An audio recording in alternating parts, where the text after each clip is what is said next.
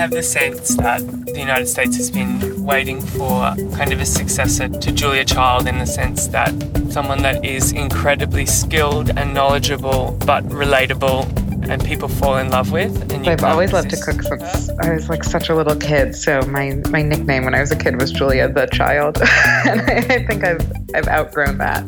This anyway, is the no, Food Podcast, a Village Soundcast network production where personal stories are shared through the lens of food. One of the many reasons I love it so much is because it's something we all have in common, like everyone in this world. So the idea of capturing the stories behind food and just working on books, which is just something I just love doing, has always appealed to me. I'm Lindsay Cameron Wilson. Have you ever been so embarrassed that all you could do was turn, face a wall, and close your eyes? I completely understand. I was fresh out of cooking school, working for the first time as a food stylist on the set of a live breakfast television show. The people behind a new chocolate cookbook had hired me to style a live interview and demonstration segment with the author. The author was an older, serious woman with a long list of cookbooks under her belt. Let's keep her nameless. My job was to have all the makings of a chocolate nest ready on the studio kitchen counter melted chocolate in a double boiler, chow mein noodles for the twigs, colored chocolate eggs, and a pile of small blown up balloons. The author was going to show the host how to make these little chocolate nests. She would dip the balloons just halfway into the warm chocolate and then place them on the parchment lined baking sheet and leave to harden. She would explain then when the chocolate had hardened, all you had to do was carefully pop the balloon, leaving a perfect little chocolate bowl, or nest, if you will. Meanwhile, the chocolate in the double boiler was getting hot. By the time the cameras were rolling and the set lights warmed up, the chocolate was bubbling. I watched as the author lowered the balloon into the shiny, bubbling chocolate, then suspended it over the double boiler so the excess chocolate could drip off. Then, without warning, the balloon popped. The guests let go, and that chocolate covered balloon spun around the studio like a helicopter about to land, spraying chocolate over the host's canary yellow blazer again and again and again. That's when I turned to face the wall and close my eyes. Cookbook author and her people at the Chocolate HQ blame me for everything. Had I bought cheap balloons? Why did I let the chocolate get so hot? All that kind of stuff. But the host, she laughed it off. During the commercial break, she took off the yellow jacket and she put on what she had worn to work that morning. She said it all just made for great TV. And that was my small victory. Life goes on. The author went on to write many more cookbooks, and funny things continue to happen on set. That's just the way life goes. Crying in the corner won't make it any better. But that strategic move, turning around, meant only a small chocolate splatter hit my backside.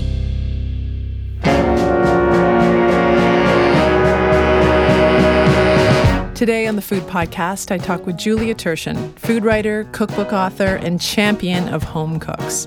Her latest book, Small Victories, came out late last year, and home cooks all over have been celebrating their small victories in the kitchen ever since.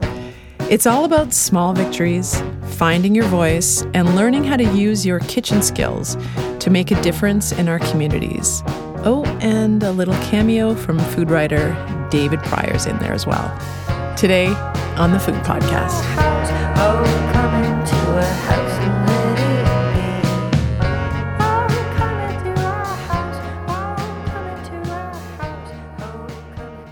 I just found out that Julia Turshen's second book, Feed the Resistance, is coming out this October.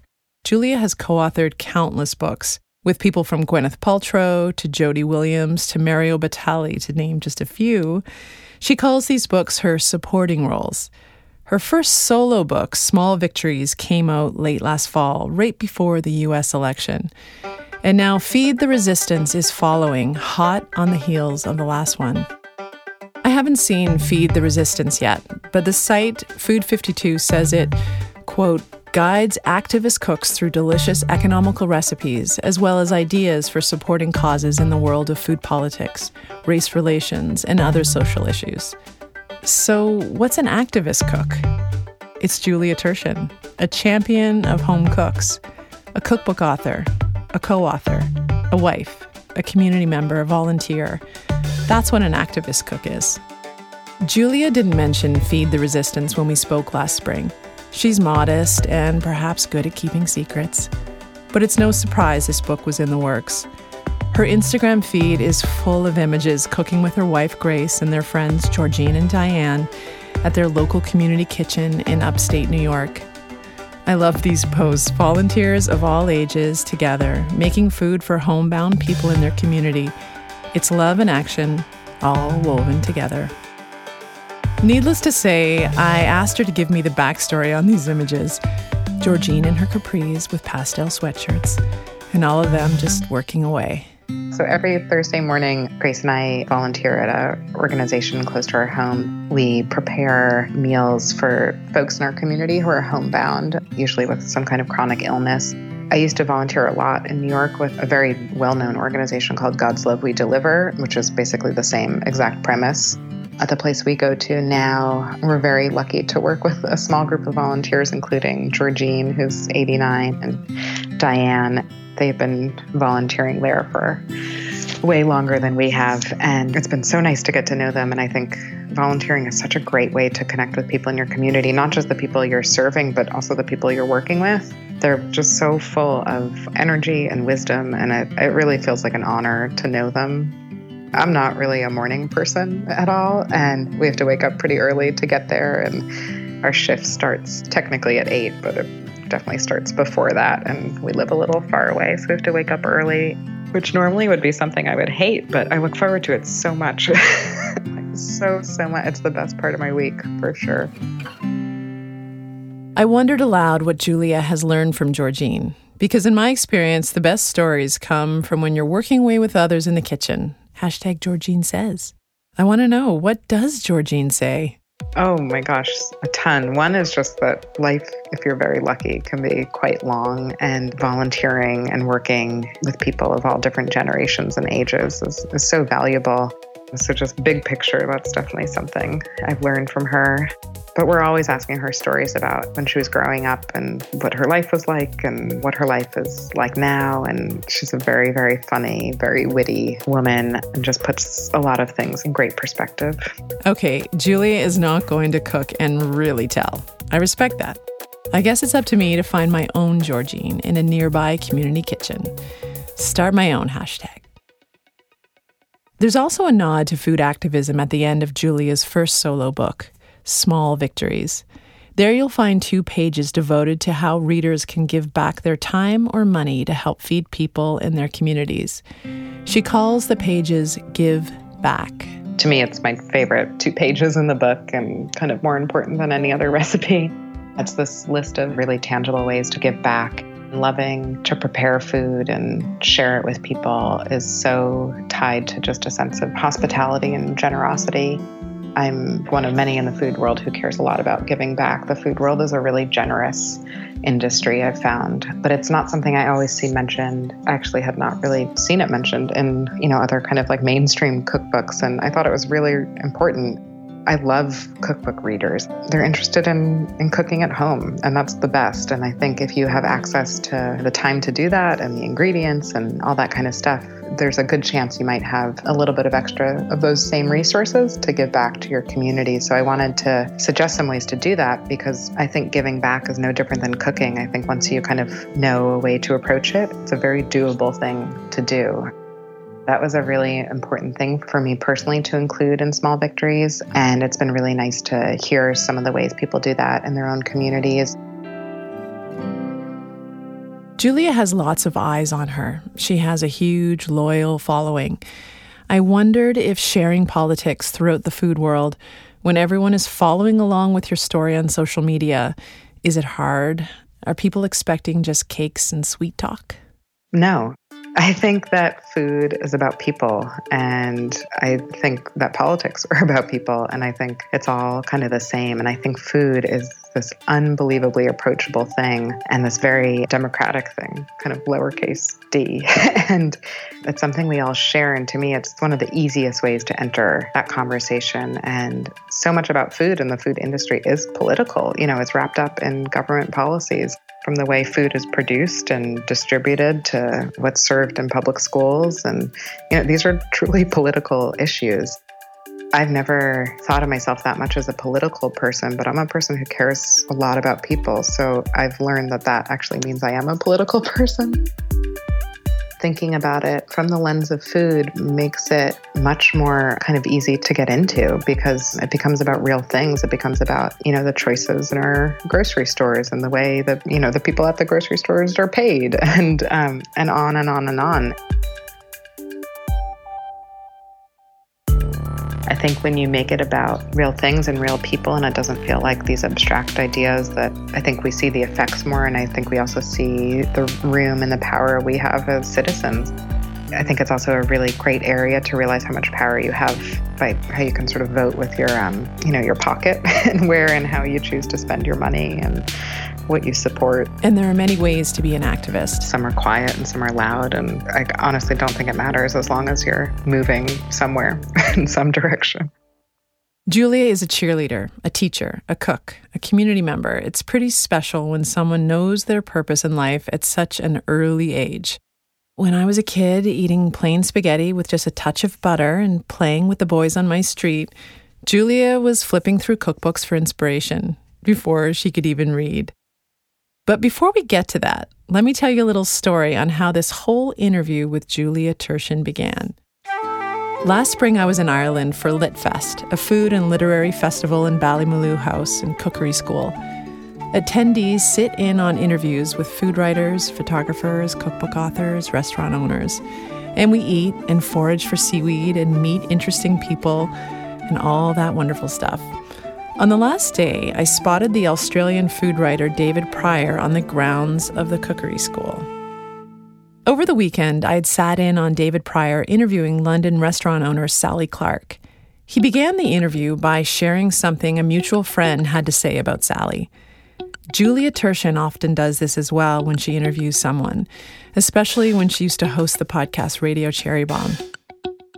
I knew I would be interviewing Julia when I returned from Ireland, so I thought it would be fun to kick things off with a quote as well.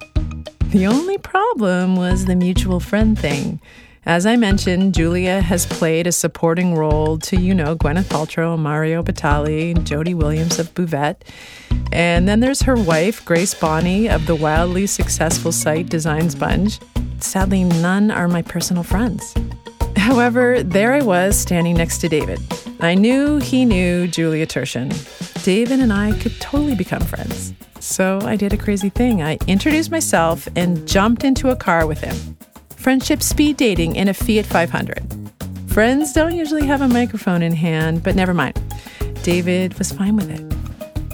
So, this is how I started off my interview with Julia Turshen, with these words from David Prior, contributing editor for Conde Nast Traveler, from the back of that little car driving along the windy back roads of County Cork. I have the sense that the United States has been waiting for kind of a successor to Julia Child in the sense that someone that is incredibly skilled and knowledgeable but relatable and people fall in love with and you can't resist her.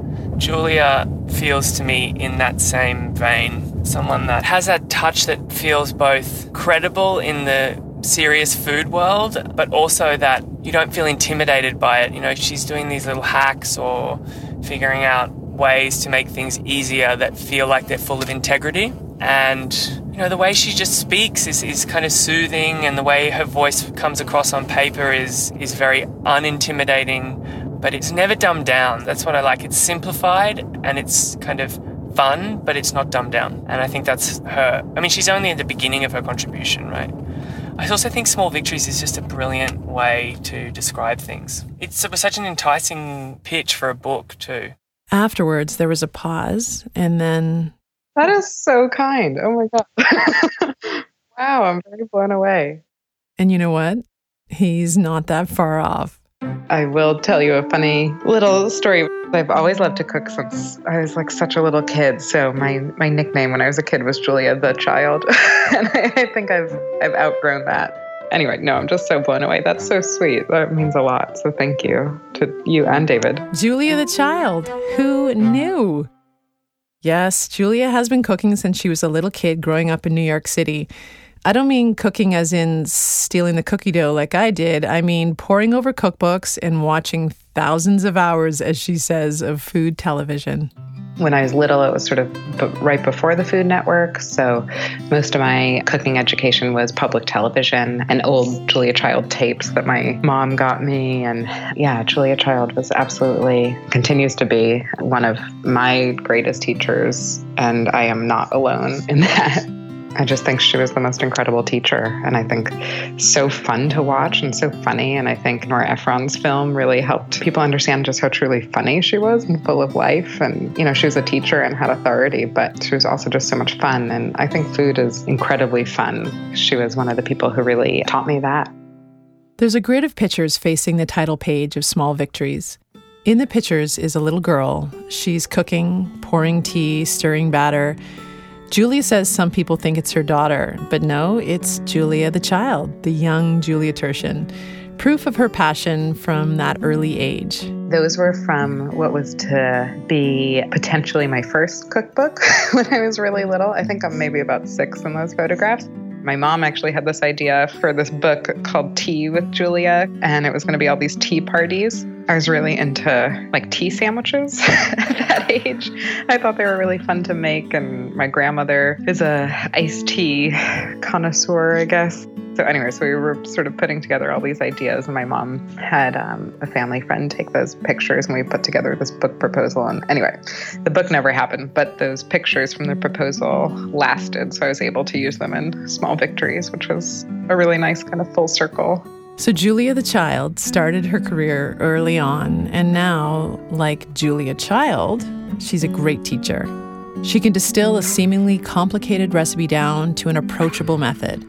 Her tone is never a slap with a wooden spoon. It is a warm hug that says, let's not do it the hard way. Let's do it the easy, fun way. And then let's celebrate the victory.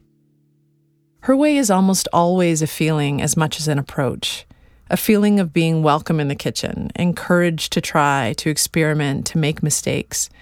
I think this part is worth repeating. I've been cooking since I was a really little kid, and I learned to cook first through flipping through cookbooks before I could really even read, just looking at the pictures and kind of absorbing the feeling of the food on the page. Observing the feeling of the food. We all know what this means, how a food image makes us feel, but it's really hard to achieve.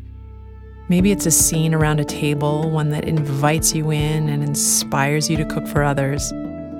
From the cookbook making side of things, I think the only way to create that feeling is by just being honest, by telling your story. It seems as though Julia Turshen knew this as a kid.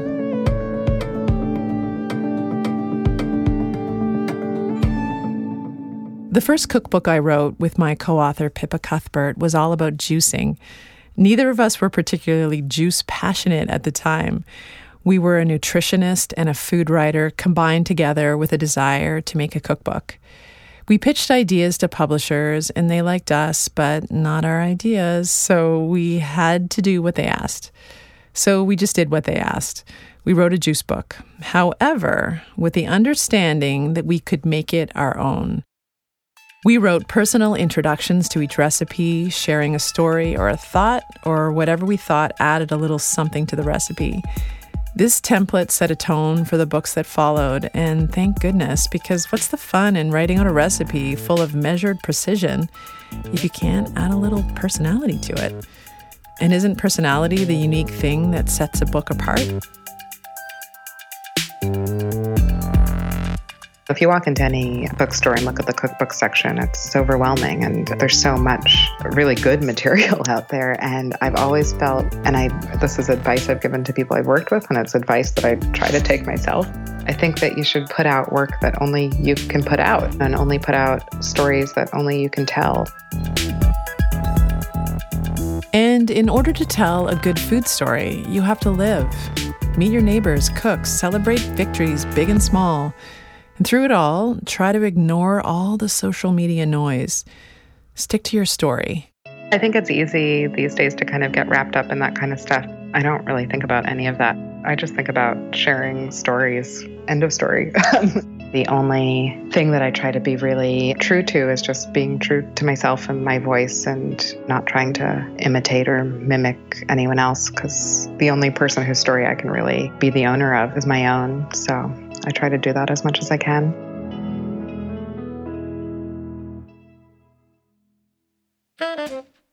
Julia grew up in a print media family. Words on the page, they come naturally to her. Both my parents worked in magazines for a really long time. Uh, my mom was at Condé Nast for about 25 years both my parents always freelanced working on books and um, just art direction and graphic design and all that kind of stuff. So I absolutely grew up in a house that print media has always been a really important thing. and working on cookbooks is something I feel I've been preparing for since before I was born. Back in episode 8, I told a story of working in a dark, dank bar when I was 19.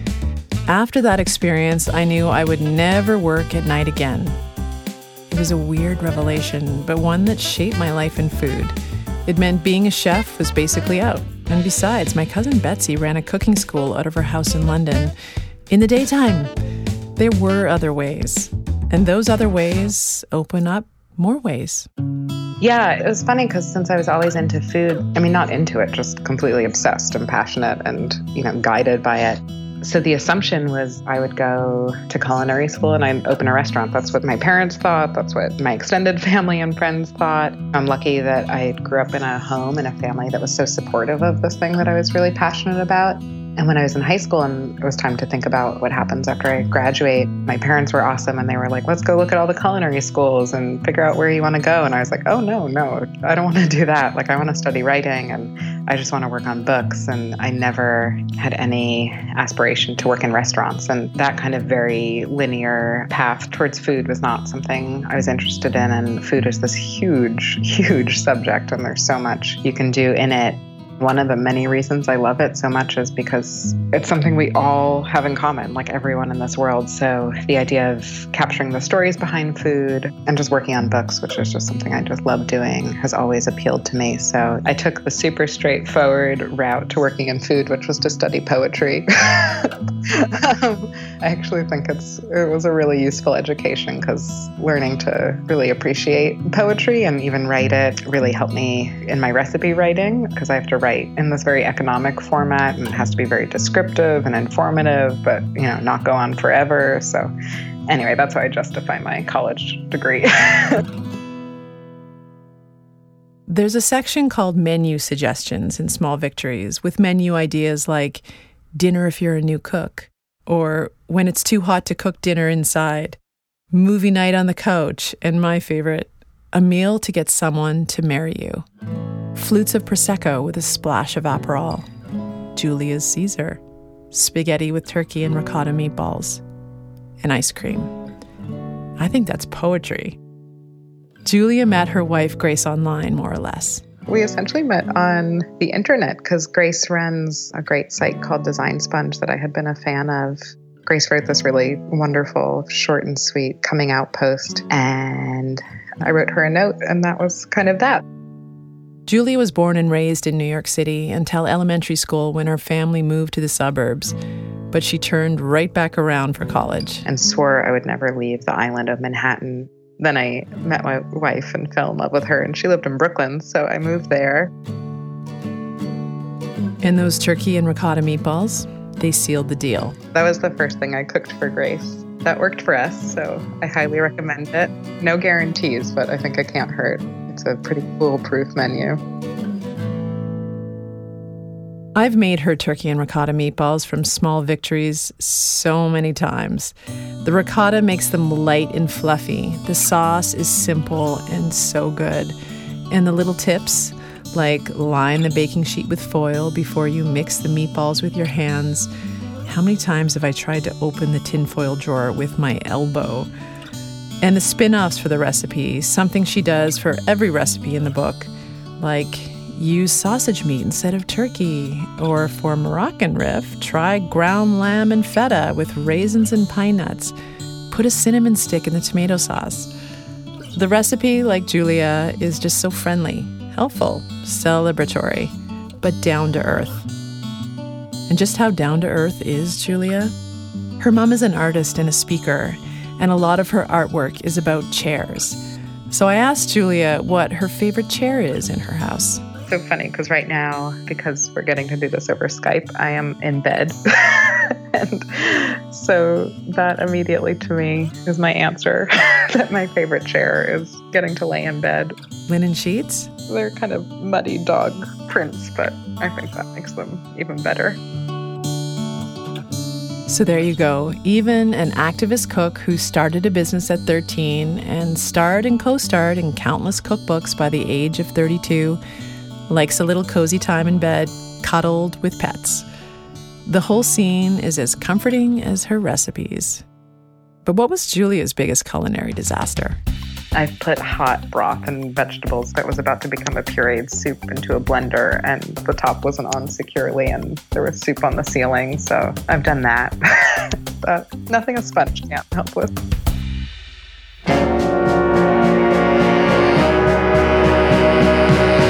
Thanks to Julia Turshen for holding our hands in the kitchen, for sharing her story, and teaching us how we can be food activists. You can find her books and links to writing at juliaturshen.com. And special thanks to David Prior for inviting me to jump into his car and chat about Julia Turshen. You can find his details and all the episode info in the show notes on lindsaycameronwilson.ca forward slash the food podcast. And you can find me on Instagram and Twitter at The Food Podcast. I would love to hear from you. And as always, thanks to Jen Grant for our theme song. Thanks for listening. I'm Lindsay Cameron Wilson.